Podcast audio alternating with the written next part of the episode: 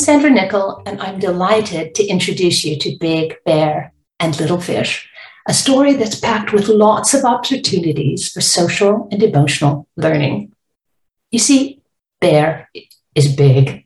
She's nine feet and eight inches big. Her whole identity revolves around her being big. So you can imagine how disappointed she was when she went to the carnival expecting to win a big, big teddy bear and won a fish instead.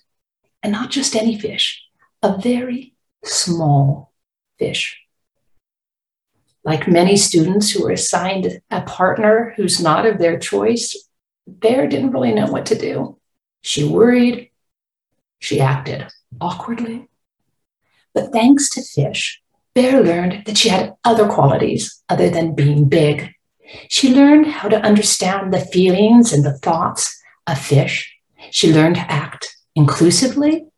And she even learned that in this big, big world, even a big bear can be small sometimes. And so, bear and fish become friends. And they do it in this oh so beautiful world illustrated by Il Sung Na. I'm going to read you a few pages because I want to give you a taste of the story and let you see how beautiful Il Sung Na's illustrations really are. Bear pulled out her yardstick for her after lunch measuring. She sized herself up from the tops of her ears to the tips of her toes. She was nine feet and eight inches big. Bear didn't size up fish. She wasn't sure where to begin. Did you go side to side or top to bottom? And where exactly was a fish's bottom anyway? Bear tried to figure it out, but before she could decide, it was time for her afternoon walk. If only fish were a teddy bear. I wrote Big Bear and Little Fish when I was working on a postgrad on picture books, and where I had read every single one of Arnold Lobel's Frog and Toad books.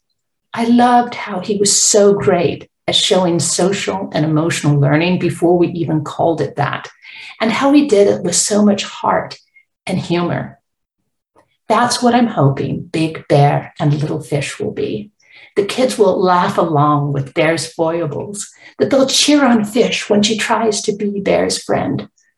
And in the end, that they feel that everything is right in the world when at last Bear and Fish become friends. Thank you so much for stopping by and listening to my introduction of Big Bear and Little Fish. I hope you enjoyed it, and I hope you enjoy the rest of your day.